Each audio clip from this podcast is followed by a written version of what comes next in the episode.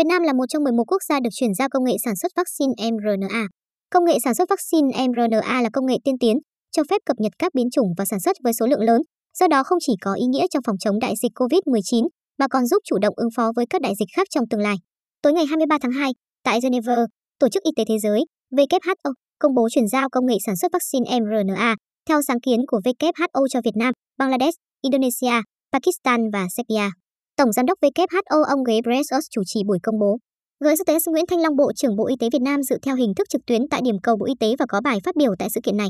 Trong bài phát biểu, Bộ trưởng Nguyễn Thanh Long chúc mừng sáng kiến của WHO về trung tâm chuyển giao công nghệ sản xuất vaccine mRNA với sự hình thành trung tâm đầu tiên tại Cape Town, Nam Phi. Bộ trưởng Bộ Y tế bày tỏ niềm vui mừng và cảm ơn WHO về việc Việt Nam được lựa chọn để tiếp nhận công nghệ mRNA. Điều này cho thấy WHO đánh giá cao năng lực của Việt Nam để trở thành trung tâm sản xuất vaccine tại khu vực, Bộ trưởng Bộ Y tế bày tỏ.